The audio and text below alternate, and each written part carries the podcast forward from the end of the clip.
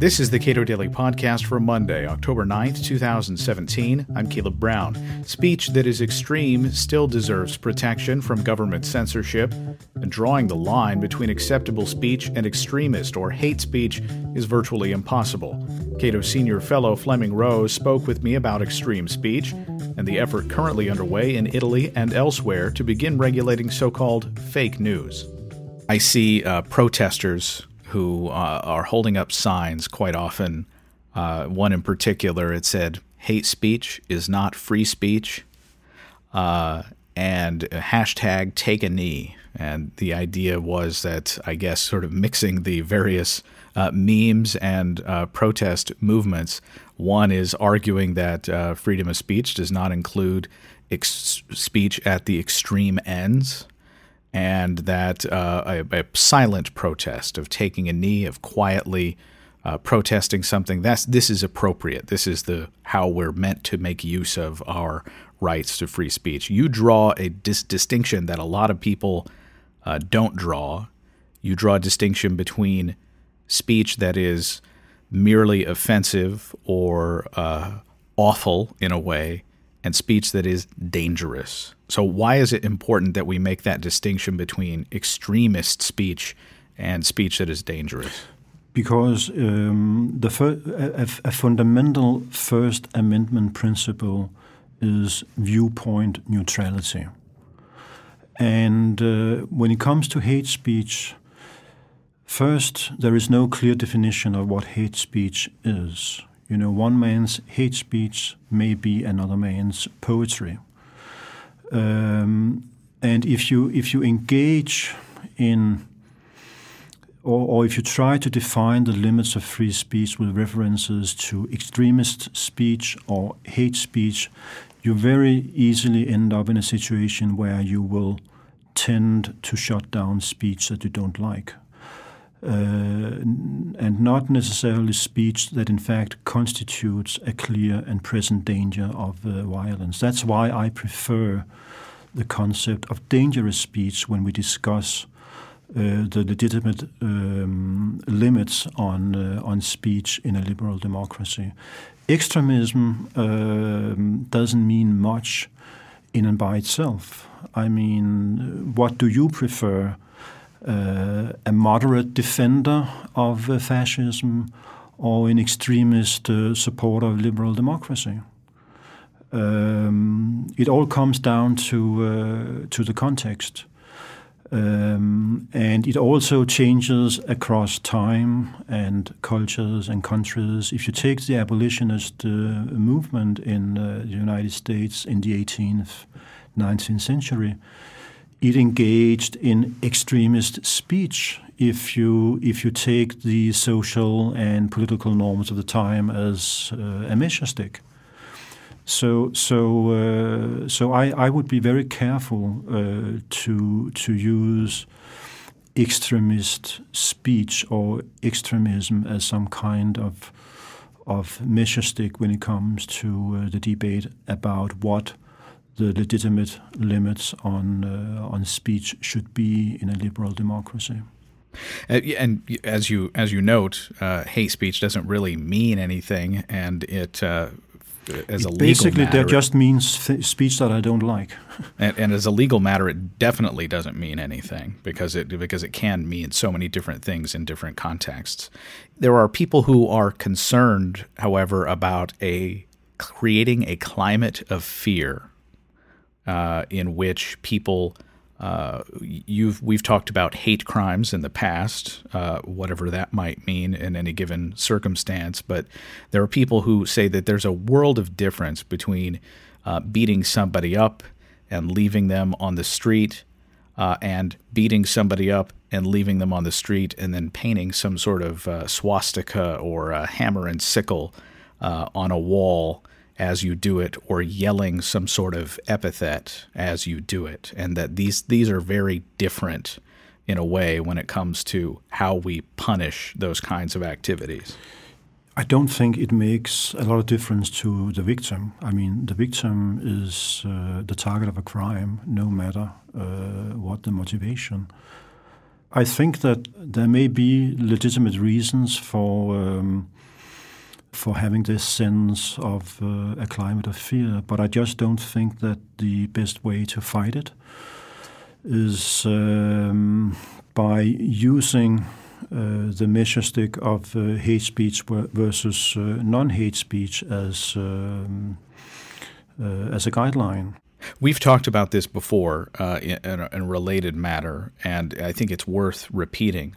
Why is it important that we not uh, punish hate crimes uh, as a separate matter than we punish an identical crime that has no sort of uh, specific content to a message that is sent in the crime? because it will it will reinforce this um, problematic notion that there is a direct correlation between hate speech and hate crimes, that evil words will lead to evil deeds. And in order to fight it, we do not only have to punish the perpetrator of the actual crime, but we will also have to punish speech that we allege lead to these kind of crimes. And the fact of the matter is that there is no documented um, uh, or clear uh, uh, link between uh, evil speech and uh,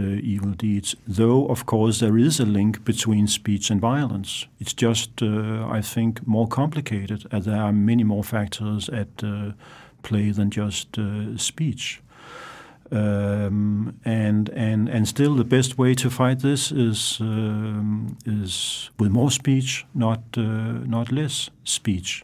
So, how do you evaluate uh, groups like these uh, white supremacists and white nationalists, or as I like to say, whatever stupid distinction they want to make about themselves uh, to to make them seem less uh, offensive, and Antifa groups? One, uh, they marched in Charlottesville. Uh, at least one of them became extremely violent and killed a person. Uh, and and yet uh, on the other side, Antifa has made a sort of a public showing of saying that anyone who is articulating fascist ideas on street corners or anywhere else, they're going to take pains to shut that person down. In, in their words, or in, in some folks, uh, Antifa folks' words, uh, to prevent them from recruiting. Mm-hmm. I mean, when it comes to uh, the First Amendment, I don't think there is any difference uh, in the sense that we we approach the First Amendment and the interpretation of the First Amendment based on viewpoint neutrality. So, so it's if it's radical left or if it's radical right, uh, it's the same in in terms of uh, the same of, of the First Amendment. That uh, the the red line that you're not allowed to cross is incitement to violence or incitement uh, of uh, incitement to a threat of violence. That is not protected speech, uh, no matter whether it's uh, white supremacist uh, speech or anti-fa fascist uh, speech. And I think that there is an interesting comparison to be made when it comes to the, the neo Nazis and the white supremacists um, between the 1977 uh, Skokie affair and um, the rally in uh, Charlottesville that erupted in violence and, uh, and clashes. Uh, in 1977, neo Nazis uh, marched through Skokie, Illinois, a town where at that time uh, a majority of the population were Holocaust survivors, or at least many Holocaust survivors lived in that town. And they wanted to march through Skokie wearing um, Nazi symbols like the, the swastika. And, and, and this was considered by the Supreme Court in the end as protected speech, even though it was extremist, it was very offensive and uh, hurtful to, uh, to these Holocaust survivors, but it was not dangerous speech. People in Charlottesville um, uh, marched more or less, uh, you know, committed to the same ideology, but uh, they were wearing weapons they clashed with counter demonstrators, and one individual was killed, and I think uh, dozens were injured. Uh, and that kind of speech is not protected by uh, the First Amendment. So you can have, in fact, this Nazi ideology in one case, uh, in fact, being expressed in a way so that it is protected by the First Amendment, but in another case, when it involves uh, threats of violence and actual violence, it's not protected speech. And I would say the same goes for the Antifa. I think on a broader societal level, uh, even though there is some concern now, I think the the the, the anti-fascist uh, uh, movement has a broader appeal, its ideology to uh, to more mainstream circles uh, on the ideology, not the, the, violence. I don't think anyone would condone the violence, but but the fact that you have to uh, oppose uh, right-wing ideology and things like that, I think it has a broader support than uh, than than neo-Nazi ideology. But that's just my sense. All right, let's uh, shifting gears just a little bit. Uh, you have a piece upcoming dealing with how Italy has uh, decided to deal with this scourge of fake news, which uh, I'll admit is a is a problem, but it's a problem for consumers to contend with. I don't think it's a problem for speech per se, but in Italy, they've taken a very sort of specific and very restrictive uh, tack with it. What have they What have they proposed to do? Well, the the antitrust chief of the Italian government, um, Giovanni Pitruzzella, uh, he just published a book, and and in several articles he have he has. Um, agitated for the point of view that uh, the government should get involved in the verification of information. And he also wants the government uh, to provide the government with the necessary authority to remove what it defines as fake news and, and uh, fine media companies that do not obey. But this is not only an Italian uh, issue, it's in fact going on in uh, in Europe on a broader scale. Uh, the German government uh, passed a law that makes it possible to fine companies like Google, Facebook, Twitter up to 50 million euros. 50 million euros, that's more than 50 million dollars, if they do not take down what they define as hate speech or fake news uh, quickly enough. To me, this sounds as a ministry of truth. I don't think it's up to the government to engage in in in conversations and debates about what is the truth. Uh, that to me sounds like um, you know something I know from uh, the Cold War in the Soviet Union, where it was a criminal offense to uh, deliberately disseminate what the government saw as false information. And that was exactly the article that was used by the Soviet government to um, to lock up dissidents. And and I, I understand that we have a different tradition and a different, uh, better protected culture of free speech in Western Europe, but I don't think the Europeans are that much different uh, by nature. So if you if you start providing the government with these kind of authorities, I, I'm quite sure that that authority will be used, as Pitruzzella in fact himself acknowledged in a piece in the Financial Times uh, earlier this year, in which he said that you know we need this in order to fight populism, uh, which is, uh, as far as I understand, a legitimate political movement. They are in the Italian Parliament. Uh, uh, this five-star movement. You can agree or disagree with it, but it's it's it's within the law. and now. people on the other side of the political spectrum they want laws that makes it possible for them to uh, to crack down on, on on what they understand as populism. Is there any appetite for that in the United States? Do you think? I mean, based on uh, how the uh, people are talking about Russian interference w- with respect to the 2016 election, there seems like there there may Absolutely. be an appetite for that kind of restriction. I mean, I recently I I saw. Uh, uh, a surprising opinion poll. I think it was, was Economist and YouGov on uh, on whether Republicans and Democrats in the United States would be in favor of fining uh, U.S. media if they publish uh, so-called fake news, and it's around 50 percent. 50 percent of Americans who would be in favor of such a, uh, a guideline. uh, that's that's concerning, and it it it it it says you know even though you have the First Amendment in the United States and you have uh, the best protection in the world of uh, free speech, this is also a matter of culture and it's a matter of, uh, of social pressures, is a matter of uh, the way individuals and organizations understand themselves free speech and its uh, limits. Uh, not everybody has the resources to turn to the courts. Um, so, so, so free speech is not safe in and by itself just because of the First Amendment. There are many other factors at play.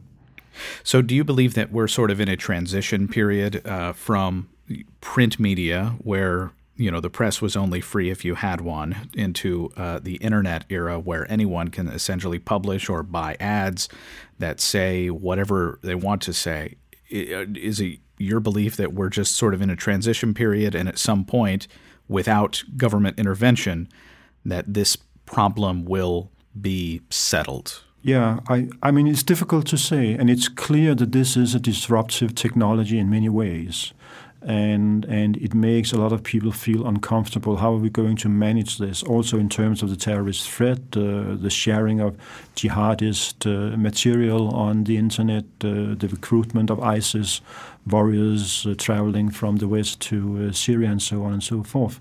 But I think there is a precedent in history that we could benefit from taking a look at and that is the invention of the printing press by uh, Johann Gutenberg in uh, the 15th century. Uh, that was also a disruptive technology that, for the first time, made mass circulation of uh, newspapers, books, uh, leaflets uh, possible. Um, like we now have the smartphone that makes everybody connected to one another if they have a smartphone. Uh, back then, it was a printing press, and and um, and and in the beginning, this was seen as you know a huge big breakthrough, but very quickly, uh, state power and the church um, started to uh, try to uh, control this uh, technology, and they introduced heavy censorship uh, you had uh, witch hunts, you had uh, the burning of heretics on stakes, you had the killing of blasphemers, especially in Catholic countries, and so on and so forth. And you had the, the Catholic Church, um, you know, introducing this index on banned books. Uh, at the time of the Inquisition, and that was also a reaction to the invention of the uh, of the printing press. And and looking back on that period, it turns out that the uh, the, the states and the parts of Europe that in, that that introduced the most severe censorship, they in fact fell behind. So so I think the conclusion is when you have these kind of new disruptive technologies, it's better to to wait a bit and focus more on the upsides of the technology than the downsides, uh, and and not take immediate action to uh, to limit freedom of expression. Flemming Rose is the 2016 recipient of the Milton Friedman Prize for Advancing Liberty. He's also a senior fellow at the Cato Institute. Subscribe to and rate the Cato Daily Podcast at iTunes and Google Play, and follow us on Twitter at Cato Podcast.